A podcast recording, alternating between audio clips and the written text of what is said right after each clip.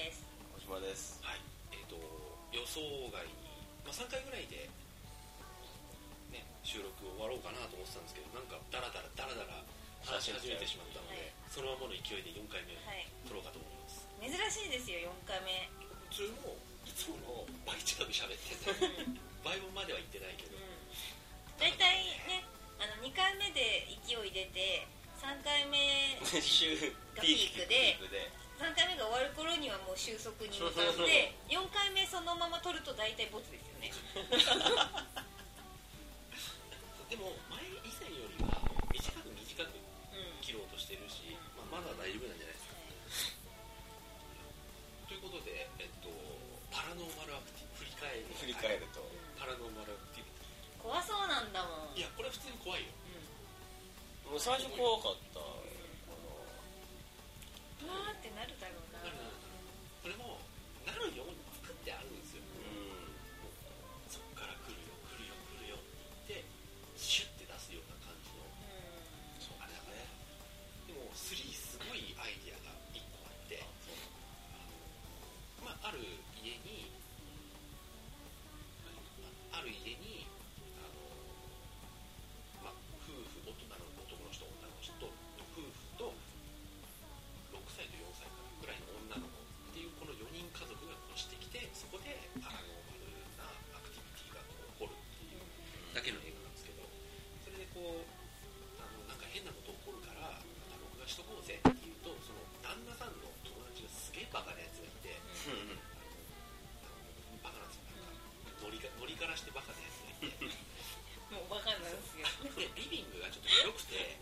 あのなんか画角が狭いから全体撮れないなって旦那さんが悩んでる時にそのバカな友達が「こんなの見つけたぜ」って扇風機持ってきて「ここをこう外すだろ」ってビデオをつけると「ほら!」っつってこう首振りで首振りで部屋全体をこう映すんですよそんなの怖いじゃないですか力を笑う TV でそんなやられたらそうやりたい放題じゃんそんなのそんなのやりたい放題だこいつバカだなってそいつにだっとっての情報がバカしかないからすげえバカってのは 分かするげえバカってのが分かったん本で当にで扇風機でやれば一殺さんみたいなでもこのアイデアとしてはさ空気でやったら一殺されたんじゃんみたいなこと言すっげえてバカででもさその首振りってさ怖い映像を撮ろうと思ったらさいくらでもうまく使えるじゃん、だからギミックとしてねあこれはうまいことやなと思ってさ、すごいなんかあれってなんか嘘っぽくないんだよね意外となんかこうベビーシッターがこう机に向かってなんかちょっと書いてる時にこうこっち行ってこう行くとここにシーツが盛り上がって後ろに誰か子供みたいなのがいるんですよベビーシッターとしてそれでベビーシッターが後ろを振り向いた瞬間にパサってそれがいなくなるというかパサって落ちるんですよそれがあこれ怖いと思ってそういう怖アいイデアよがねそういうアイデアがいっぱいあるんですよ撮り方がね隠しカメラ的な撮り方だからすごくリアルっていうかねで面白いなあとねパラノーマルアクティビティにね小さい子供が加わるとこれだけ怖いのかっていうえでもなんか2でもい2とかでもいませんでしたいたけどね2はねダメ映画なんですよ、ね、ああ俺2見たかもしんないんだ2よはね2地下に行くやつじゃない確かに地下室みたいなのなんか私わかんない2はね結局あの1の話につなげよつうなげようとしてたよねそれがねなんかダメだったんですよでも3は原点回帰してちゃんと怖さがはいはういあったんでーん4はどうなんですかね4やるんだねあなんかこの前行ったらチラシがあった気がするなんか私予告すごいなんか見せられてんだけどこれなんかなんか頭いっぱい出てるじゃんううんそういうのじゃなくてどれかだ他からのシリーズだったら俺ちょっと追ってもいいかなパんへえラノーマルアクティビティちゃんと234っていう形なんだなんか東京ナイトとか意味わかんなそいなうそうほそうそうっといて、うん、東京ナイトも一応見たけどん本当だよねだからバッタモン作られちゃうと何が質も下がっちゃうしね本物のパラノーマルフェノミナンとかよくわかんないそうの時もすごかったそうねねああ確かにうんそうはそうだねうってなっただけですね そうはそうじゃないんだとかいろいろずっと言ってたのねそうそうは俺ワンしか好きじゃないですそうです同ねじく、はい2以降はだからあれ面白い面白処刑ゲームですそうそうそうただの見せ物ショーだからねワンすごく面白かったすごいよかっ久々にうちに監督までねたねえリーワネルそシうーそうそうそうええ舞台挨拶来ちゃってそうなんですよ普通のねあのお客用のエレベーターから来ちゃ っただから俺あったんだから普通におっと思って国森さんが連れてきてたっていうへえねちゃんとね劇中の再現までしてくれてそうなんか劇中再現あのなんか変なポップだったんだよねあなたもあなんかあったあったあったあっフェたステーションに参加しましょう的なさ、やつでさ記念撮影できるよみたいなやつで、うんそこでちゃんとリー・ワネル氏がさやってくれたの確か あそうなんですかへえワンは本当やられたと思うやられたすっごいいやでもなんかそこまで詳しい話って小島さんにしたことなかったかもしれないけどあのー俺ねちょっとワン先入変な先入観でちょっと損した部分があって、あのまあ二人がこう鎖に繋がってるじゃないですかで真ん中で倒れてるやつがいて、であのまあいろいろ指令が与えられるっていうのを知ってあこれ絶望的だなと思ったのその第一報を見た時になんでかっていうともうこいつ犯人だと思ってたのよねうんでこの2人はもうそのゲームに参加しなきゃいけないんだけど許しを請おうにもその犯人はもう真ん中で死んでるからっていう絶望感があるのかなと思ってああなるほどねでそれで見てで見てみたらあ真ん中の人犯人っていうわけではないんだって思ったら結局起き上がった犯人だったでしょ あやっぱそうなんだって思ってすごい逃げ切らなかった やっぱそうなんだ最初のもうスコーンとした先入観がうんそう偶然ね向け正てね解で、はいはいはいうんあ気持ち悪いね違うんだ違うんだ違うんだって思ったらあそうだったんですかっていうなんかねちょっと損しました、う難しいよね映画見るときになんか頭空っぽにして見たいんだけどんうんそうそうそうなんかね考えちゃうんだよそう予想したわけでも何でもなくね、先入観でパンって思っちゃうんですよでももっとかわいそうなのが豊田さんって普通に清掃をしようとしてたらお客さんにバラされたそれしょうがないよね こればっかりはいやーまさか真ん中の人が犯人とはねーっつっ酒飲むよね帰ったらね私だって一回なんかでそれあってからもう絶対業務者で見るようにしましたもん その通りだよね、もう絶対客はもう信じないと思っ ていや最悪だよねあいつらマジで通路で喋るからなてまあね本当にでもそしたら俺らも喋ってんだけどね 言ったらだってダークナイトの時だってロビンが最後俺もバカ正直にこうやって聞いてるからあロビンなんだってそれでまたドキドキしちゃうとかそういうそういうのいいうんだからなんとかこう素直でいたいなっていうのはあるんだけど素直でいすぎると本当バカなまんまだなって思っちゃう からそのこの兼ね合いが難しくて分かっても面白くないしなと思っちゃうんだけどだからなんかベスベストなのは私本当にあのあれですよ「ドラゴンタトゥー」の時はあなる本ほど当ねにいい,、いいあの状態で見れたってあれはもうあの素直とバカの狭間でいいと思う、うん、綺麗に見れた、それいいねそれいいね映画見るときあんまりこうやられちゃうとそうねそうそうそうそうだよね考えようだよね、踊るだってそこどうしようかと思ってたうん、踊よるなんてだってさもう嫌顔にも入ってくるからでもこう本屋とかに立ち寄ってね六本木ヒルズ行った帰りにね仕事を帰りに本屋で青い書店に行ってたらこうあるわけじゃうなんいですか、ちょっと見たいなと思って、カットとかさあと踊る大捜査線コンプリートみたいなあー雑誌があるでしょ、はいはいってあこんなの出てるんだファって開いたらそれ6年前の事件の写真のところが出てきちゃっておなんだこれと思ってこれ香取に過去があるってことなのかってパターンって閉めてもうこれやめようと思ってあるある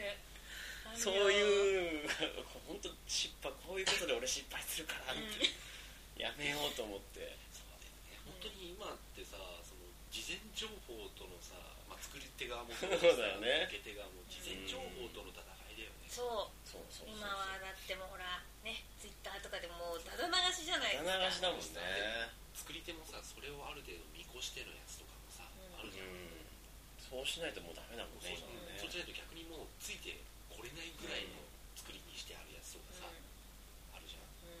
うんゲームとかまあ俺がゲームだからゲームの話になっちゃうけどさネットで調べないと到底クリアできないゲームとかさ、はいはいはいはいちょっと前まではすごい多かったうんもうなんかそのネットでもうどうせ攻略法やられちゃうから、うんそこに合わせて難易度をみたいなさうんサイレンなんか本当そうでしたよはいはいはいサウンドノベルとかもね最近多いですよそうだね、分岐がそこうこから分岐みたいなそうそううんいたちごっこみたいになってきちゃっても嫌だ本当はね純粋に情報なしで見てもらっそうてガツンってなるのはいいのかもしれないけどダークナイトライジングとかそういう意味ではもうだいぶ抑えて抑えての抑あえてそうあの予告相当はす抑ごいえたよねそうそう超頑張ったよねいつも最後あのビールの狭間からこううわーみたいなうあんれ最初見た時もうティーザーでう最ん初ってダークナイトの時の音声が当てられててそっからあのビルの狭間のシーンだけだったんですよ、あちなみにさあのこのラジオ第2回目でさはい僕らダークナイトのティーザー見て盛り上がってたあのああはいはいはいそれ聞いたかもしれないうんあの俺も同じ思いだったから そうそうとか思ってた気がすそうるそうちょうどプレステでそうプレセ3でいろんな予告編が落とせるようになって、うん何にも知らずにいろいろ落としてたんですよ、うんワンミスとゴールとかちょっと知らない海外版のやつとかそれも海外のサイトから落としてるからもう本当に何だか分かんないまま落としてて、うんダークナイトもバットマンとか書いてないから何も分かんないままやってて最後ねコモリのマークがねそうそうコモリのマークこうふわうんって出てくるだけのティーザーでしたよねそうでえ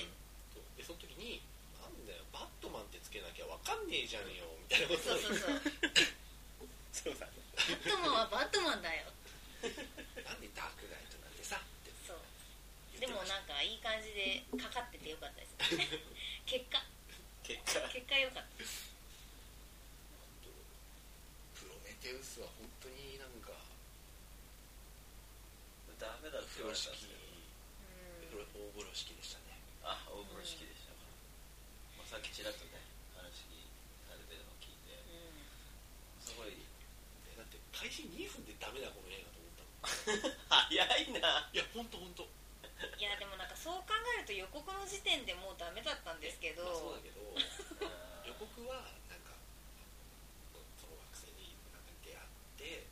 人類の起源がどうのみたいなのあったじゃないですか、あの普通に考えればさそんななんか閉鎖空間でのさ未知との遭遇パニックものなんていっぱいあるわけじゃん、うんもうポセイドンからエイリアン初代のエイリアンからさスフィアとかさいろいろあるけどそこだけじゃないのと思わせておきつつあれでしたはいねうん普通になんか普通でしたうんなんかねその主人公の女がね超うざいおばさんなん ですよなんか間違いですよねあのプロメテウス見に行きますって言ってて「えなんで藤野さん見に行くの?」って言ったら「ルーニー・マーラ好きでそうそうそうドラゴンタトゥーの子出てるからです」って言ったのそうで私はね出てんだあいや出てないんですよあで出出てないんだけど私ルーニー・マラが出てるって友達から聞いてあそしたら多分ねどっかで勘違いが起こったんだと思うんだけどドラゴンタトゥーのスウェーデン版の主役の女の人がドラゴンタトゥーがあの主役なのよあそうなんだあれスウェーデン版のドラゴンタトゥーでそい見に行ってそう見に行 うるっさいおてばさんであの予告にねルーニーは出てなかったのだからあの予告に出てないキャラクターで出てくるもんだとうん最初から最後まで待ってたなるほどね じゃあ街の映画だったそうそうそうそれで全然出てこないっつってでも多分もうこれで全てのキャラクターが出揃ったであろうっていう頃にやっと話が転がり出すんだけどそれでね1時間半ぐらいかかったすっげえかかって んなで最後30分だけですよね本当に話がコロコロっていくのはへーそれまでぜずーっとなんかだならだらんとか変だなんか変だが1時間半だからなんか変だななんか変だな そうこのすごいだるいっすよでもね一個だけ評価したいプロメテウスで評価したいシークエンスがありましてはい自力でエイリアン体外放出シークエンスああの見ないと思うけど体内の中にそう入っちゃったエイリアンを自力で出すっていうあのですからまんまなんですけど大体さエイリアンに卵を寄生されたらさ、ブシャーってなはいはいはいってさ、北斗神拳みたいになっちゃって、で終わりじゃんうんでその状態に主人公がなっちゃうんですよでもうすぐ出てくるっていう時に自分であの自動手術装置みたいのがあるんですよ、うんそこにビビビビビってやってお腹がボコボコになってるのにうん急いでこうプログラミングして、自分のそう切開して取り出して縫合までする縫合しながら戦う っていう取り出されたやつ とあのシーンビよンかっタただけよどねあのシーンよかったよねあのシーンはもうだからもう本当にいい加減にしてくれと思う私は 私はダメだったもう本当に生きてるのそうそう生きてる勝ったんじゃんそのそう勝ったの勝ったのビンタでうんあのだからもうもうお腹がボコボコになってるのに、そのカプセルの中に急いで入って麻酔やってピーってなんかレーザーみたいなの切正って解してであのなんか UFO キャッチャーでこうハサミみたいな UFO キャッチャーで UFO キャッチャーでで中のエイリアンを取り出してホチキスみたいにバンバンバンバンバンバンバンバンバンバンって全部縫合でして暴れるエリアをビンタしながらしながらしながら出てなんか消火器みたいなそうそうねあのなんていうかこうエア麻酔みたいなのでピューってうんパタってタコがそうタコなんだタコっぽいあの寄生されたのに初めて助かったしそうそうでもなんかそやつのせいでそやつのせいですよあ確かにはい確かにそうですそねやつのせいでエイリアンが生まれてしまったんですということはあそうなんだその中タコが大元ですもんそうねだね寄生されちゃっうんてでも寄生されたまんまだったらどうなっちゃうのか寄生されてっていうかなんかあれもだから卵ですよねもう普通に卵卵子っていうかお腹にもうエエリアンな卵を赤子ができてしまいでねボーンって出てくるのをあの自力で抜いて助かってみんなじゃあ寄生してまあこの子を宿させるために寄生してるするエイリアンなんだじゃんでワンもワンとかツーとかも4までそうですけど寄生された人ってもうブシャーってなっねて死んじゃうじゃ死んぬよねうんで助かってそうそううん危険でねそのエイリアンたちがそそ最終そこ的でに残ったやつがその手術室を密閉してでこ事なきを得たぜで一回終わるんだけどそう見ないんだったら言っちゃいますがいいですよ結局なんか超文明みたいのがなんかうん2メーター5 0ンチぐらいのそ人うがいあたのわ巨けですよ人巨人族がいるんででそいつが彼逃げる時に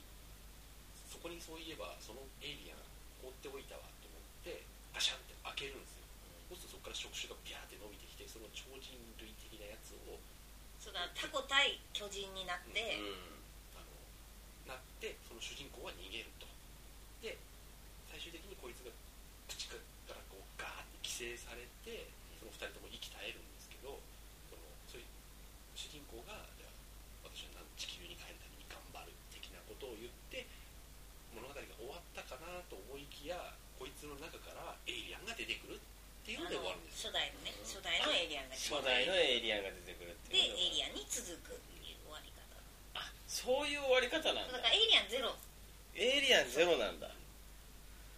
そうあでもだからそそうのなんだエイリアンゼロまでが長えもう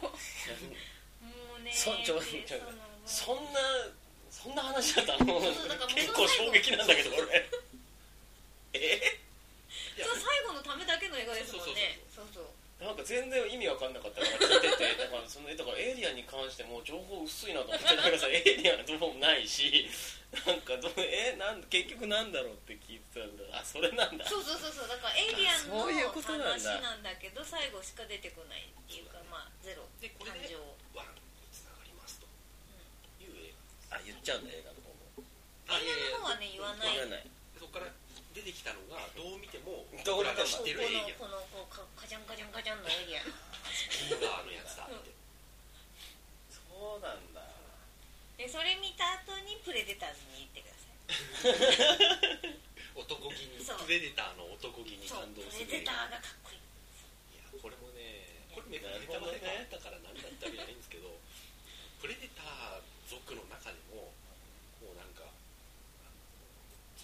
その3人のハンターが最強だみたいなやつがいるらしくてまあではいはいはい敵の悪いやつがなんか貼り付けにされてたりするんですようんかっこいいよでで貼り付けにされててその主人公のに人間たちが最終的にもうここは地球じゃねえってなってでどうしようってなってあそういえばあそこの貼り付けにされてたやつあいつも絶対逃げたいはずだからあいつをそそのかしてあいつに宇宙船を動かしてもらってそれで地球帰ろうぜってなるんですよで結局そういう相談をすると最初は威嚇とかしてるんだけどなんかこう分かったらしくて解い鎖解いてあげるとガシャンって下に落ちた後にそこにあるメットを拾ってガシャンってつけて戦闘態勢に入るわけですよそうするとそのエースハンターのブレイザーが3人ビシュンってきてなんかドラゴンボールみたいな感じでバシャンまさにドーンって まきさてにナッパとベジータが来たみたいなでそこでちゃんとその地球人をかばうために立ちはだかってくれるんですよ、うん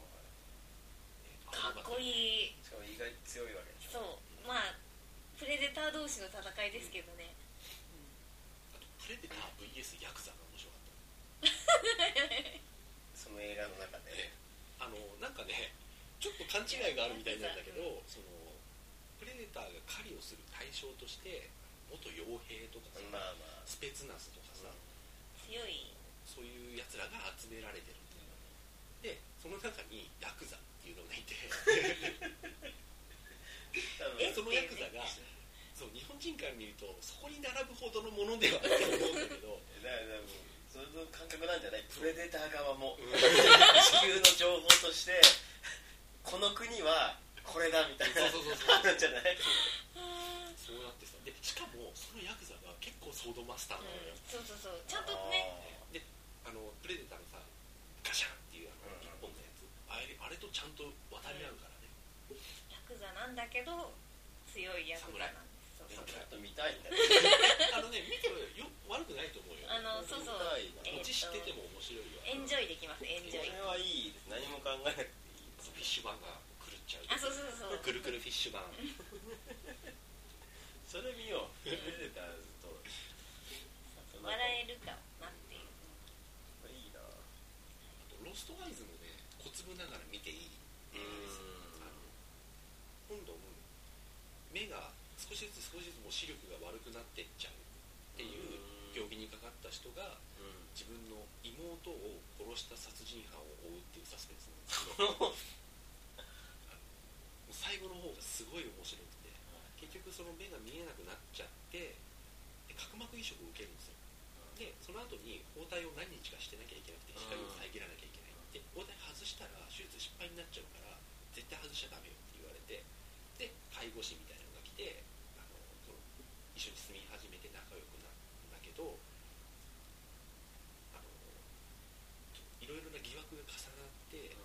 これはもうどうしても見なきゃダメだっつってバッて外してみると今までその、まあ、目が見えない状態で介護士とこう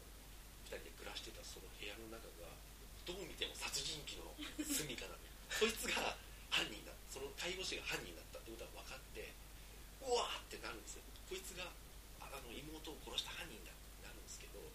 いつがその時に帰ってきちゃうんですよであの起点を聞かせてあこう目を押さえて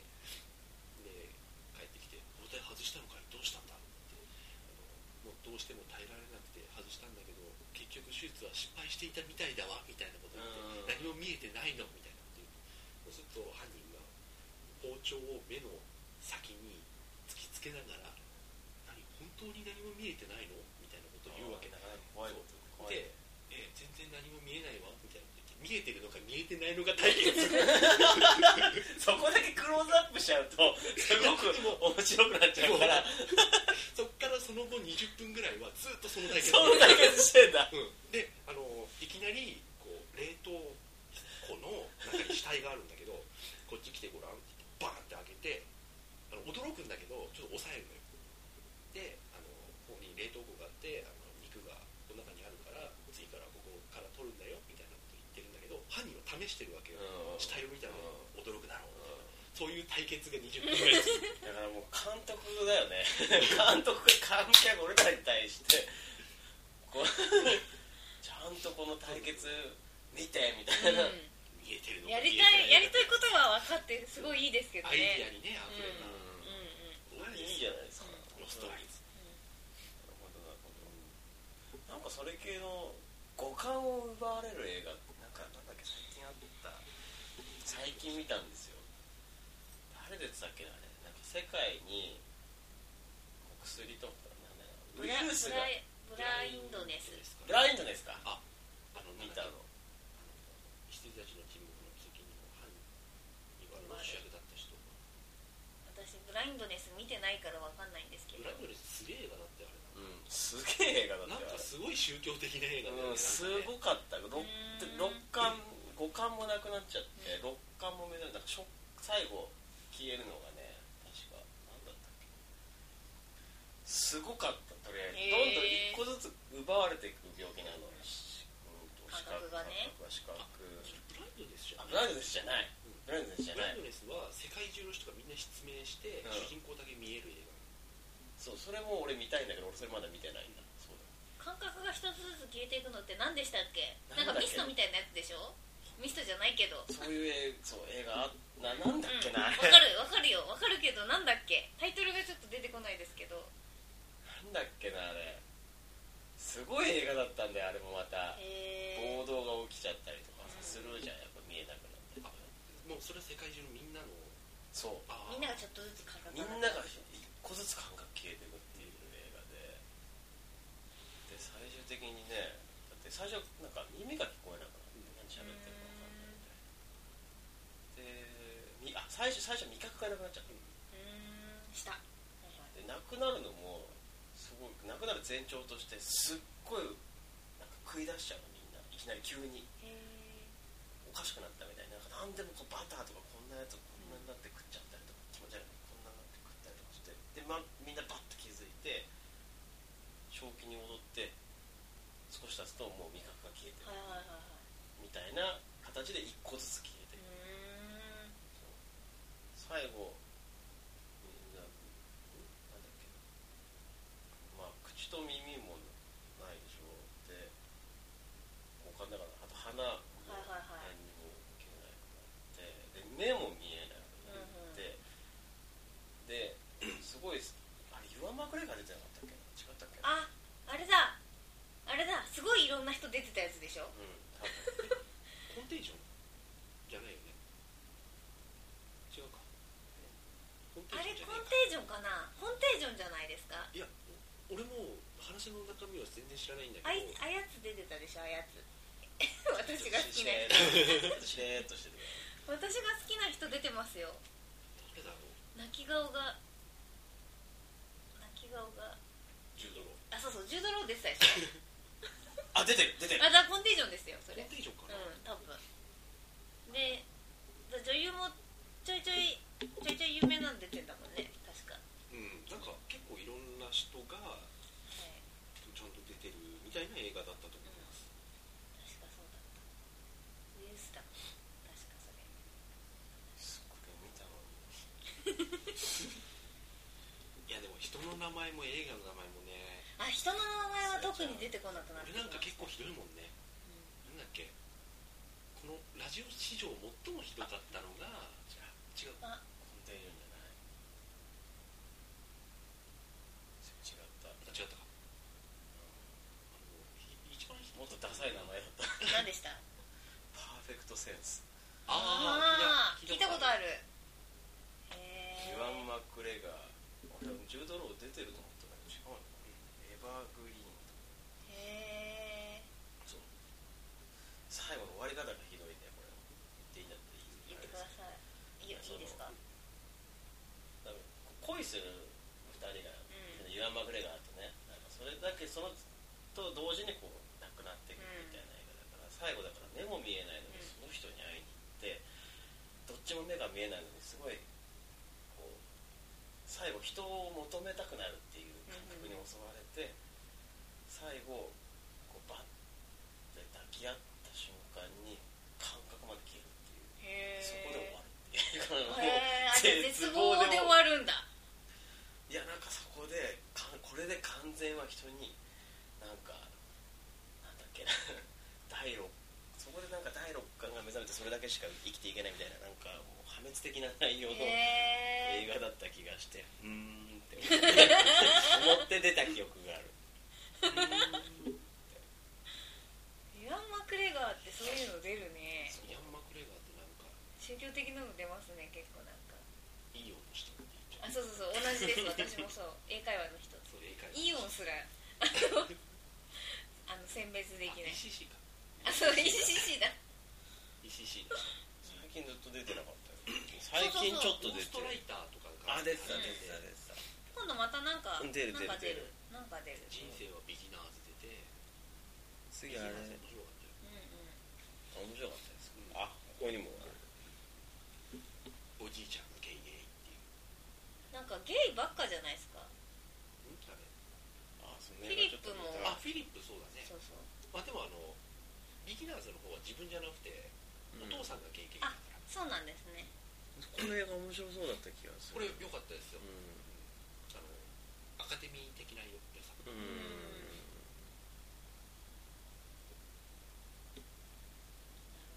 はい人の名前が出てこなかったというかさラジオでさメル・ギブソンが出てこなかったあれなんだっけ間違えよう方がすごかったんだよねなんかあんだっけあの人あの人えっとトム・ハンクスあじゃなくてトム・クルーズじゃなくてあメル・ギブソンどれもだからわかる言いたいことはわかるよ多分顔のトム・クルー骨ズ格トとム・かハンだろクスいや多分ね名前のねあ違うんだだそれ中黒の位置そがっちメルあトムトムメルってことですそうよねトムでトム・テン・ハンクスからメル・テン・ギブソンあって言ったんだねそれで思い出すのすごいはいそんなわけでラストエクソシズムも面白かったですけどねこれ俺見てないですねこれもなかなか面白かったですあのしあの悪魔払いをやってるうんその牧師さんがいるんだけどうんその人の密着ドキュメントっていうあそうなん例だのあの一人称視点のあのブレアウィッチ的うん悪魔払い映画はいはいへーすごいですねそれもちょっとちょっと新しくうん悪魔払い映画ではコンスタンティンが一番好きだああコンスタンティンはよかっあよたかったねもう業務者のあれは忘れられない忘れねられないよねあれみんなすごがい終わりだみんなが一つになった瞬間だったよねあれはこんなに見てんだって思いながらねすごいところで終わすごいところで止まるって走る正木いうですよあれはすごいコンスタンティン完璧だったもんねるシャイア・ラブーフ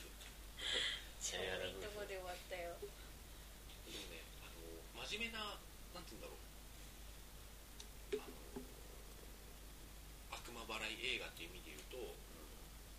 エミリー・ローズが僕の中で最高峰ですエミリー・ローズ超怖かったよエミリーローズ俺見たよかっエミたリー・ローズは良かったよかあったれ怖いだけじゃなくてうさ、ん、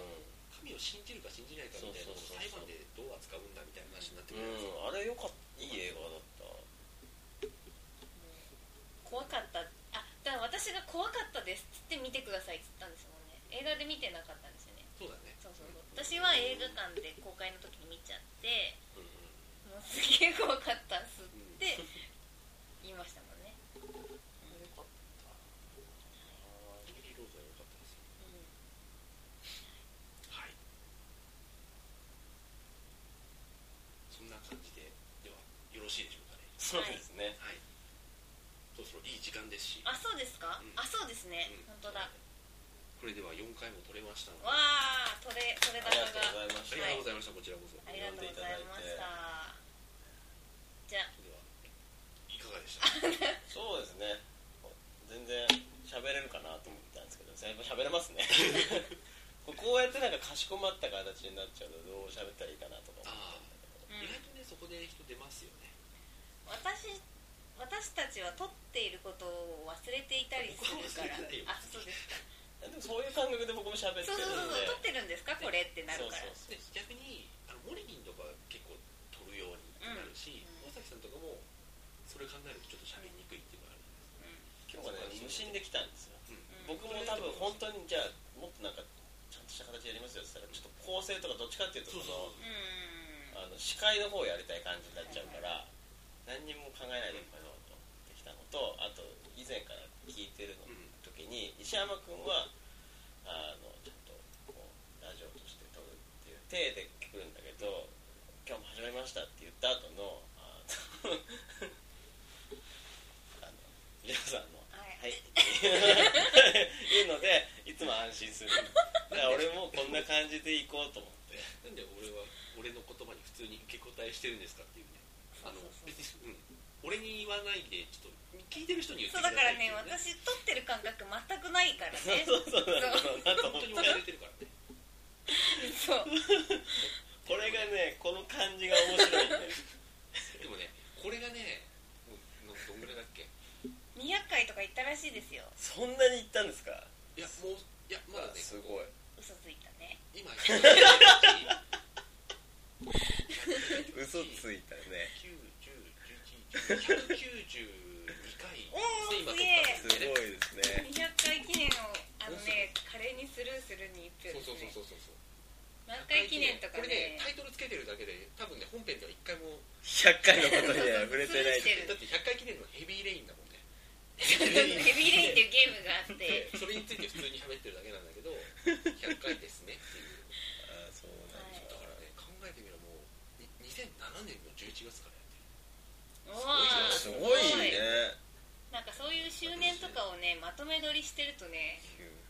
忘れ先生スルーするんですよ5年5年やってるやってもんですからねスピードレーサーとかスピードレーサーはなんかねすごい熱かった熱かったね熱かったそトロピックサンダーこうれも熱かったんですすごでこの辺とかでその年のいあやるんだそうそうそうそうみんなの映画こどれれがかねこの年末クリスマス年末年始が、あの僕の私のな俺ここが好きなんですけど世の中への怒りっていうこれ回がこれなんか世の中への意味すごい放出してたよね芸能界激震もあ気こになれるねんですけどノリピーが捕まった時ああいいねそんなことやってんだ私たすちごいねいや違う俺は何も言ってなかったんだけどあ私が言ったんだなんか話したいことありますかって言ったら「あり ます」「ノリピー」っつってあ意外なところに来私たなのかあの時全年すごかったもんね、うん俺もあのビビアンの灰皿ケースをいつもここに垂らしてるんだけど、うんそれでこういつもタバコのおばちゃんにねそれビレバンだったから働いてうん「タバコください」って言ったら「あ待って」っつってタバコのあのカードのやつを出して自販機にピッてやってくれる時に 「何それノリピー」って言われたのここに薬は入れませんよっていう おばちゃんおばちゃんすごいな発想がすそごいれぐらいみんなだからあの時いか逆に行かれてたんだよみんまなあだからね芸能界激震にしたるのはあのノリピ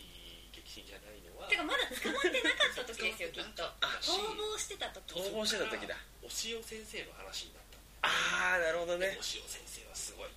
言ってそう人生に大切なものは3つあ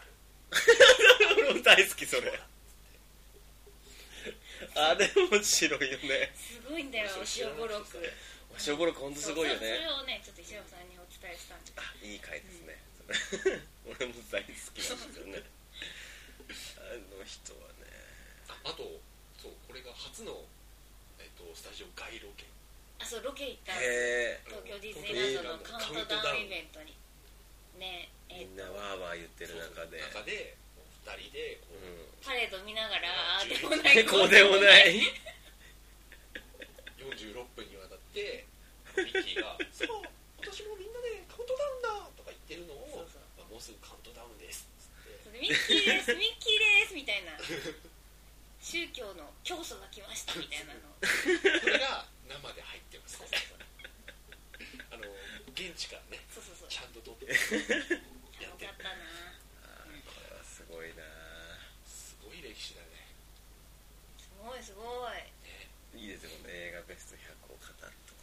あえそう映画ベスト100っていうのがそうあるんだよねカットかなんかでそうそう出てカットでああったのうんそれかなんかをね確見かながらこうやるうんうん物欲談義とかすごかったと思う確か何でしたっけなんかあのもうなんかお金があったら何をやるっつってそしたらなんかなんだっけ吉野家食べ放題とか言ってたんですけど僕は地下室作ってって言った瞬間にあ何そういう話みたいなえどういう話逆になんかだからちょっとしちょたっとレベルがそそうそうそうそうレベルがね使っていいお金のレベルがっていうのがあるんだだから僕はもう地下室作って、うんそこにミニシアター作ってあそういうことだったらちょっと待ってってなってうん牛丼食べ放題とか言ってる場合じゃねえとなんかそんなようなねこと言ってでそういう話いいよねであの DVD のさ棚とかもさこう入れて多分誰が足りないからうんそうだねレール式にしてって言ったら「いや私ねレール式ダメなんだよ」そうそうってレール式の棚は嫌だっあて嫌なんだ そうそんなあでも俺も嫌かもそんな金もねえのにレール式は嫌だっていう話をしていやいいと思ういいと思いますそういう話はいいと思うっていう話だったと思う確かあーそうかそうか一面公演やりたいんだよねあそうそうそうそう壁にやりたいんどうせ奥の取らねえしっていそうそうそうそうそうそうそ美味しいものさなんか最近食について話すことちょっと多くなってきましたああ去年の今うなん頃かでねすか年を取ると食に対して真面目になっちゃうかうらんちょっとねそう美味しいもの食べたいって思っちゃうんだようんねなんかそうなんですハトバスツアーあとバスツアー行ったんですよこれもロケですかねえこれはね違う違じゃあう私が行ったのの感あ想かななるほどなるほどはいブラボンタというドラゴンタトゥー熱かったですね温泉からこれ2あ回目のロケロケロケ あの僕これいいじゃないですそかう僕ら2人と森森金と大崎さんさんで温泉に行くっていうのはなんか温泉っつっても、うん桜木町の万葉クラブだけどで個室借りられるんだよそうそうあそこ個室借りられて今のカットしてもらって撤回するからいいやでもあそこ十分いいよやいやねいすごいねこれ使い入れてご飯とかも食べれるんそうそうそうそこ専用のさ、うんちょっとビールなんかも飲みながらねあいいですねうんよかったですよで俺が免許失効したことをね糾弾されてあそうそうその時ちょうど私免許取ってあ車の俺も行か なきゃそうだそう行かよないかったとね思い出せてやばいやばいやばい10月の5日ぐらいまでに行かないと日曜日でも行けるんですよねいけるけわかんない試験場は日曜日でも行けるっぽいみたいな土曜日は行けたけど日曜日わかんないなえ土曜日行けるの土曜日とか行けた気がする確かし調べるしかないそうそうじゃあそうちょっと調調べべてます わじゃあまあそんな感じではいいい時間を過ごそうですえねあらあらはいあらあらまあではありがとうございますおやすみなさおやいすみなさい I'm gonna do it.